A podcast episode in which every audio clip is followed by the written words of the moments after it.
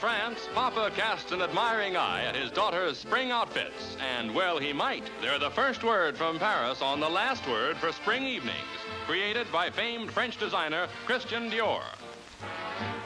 Sylvia's breathtaking net gown has a tight, strapless bodice.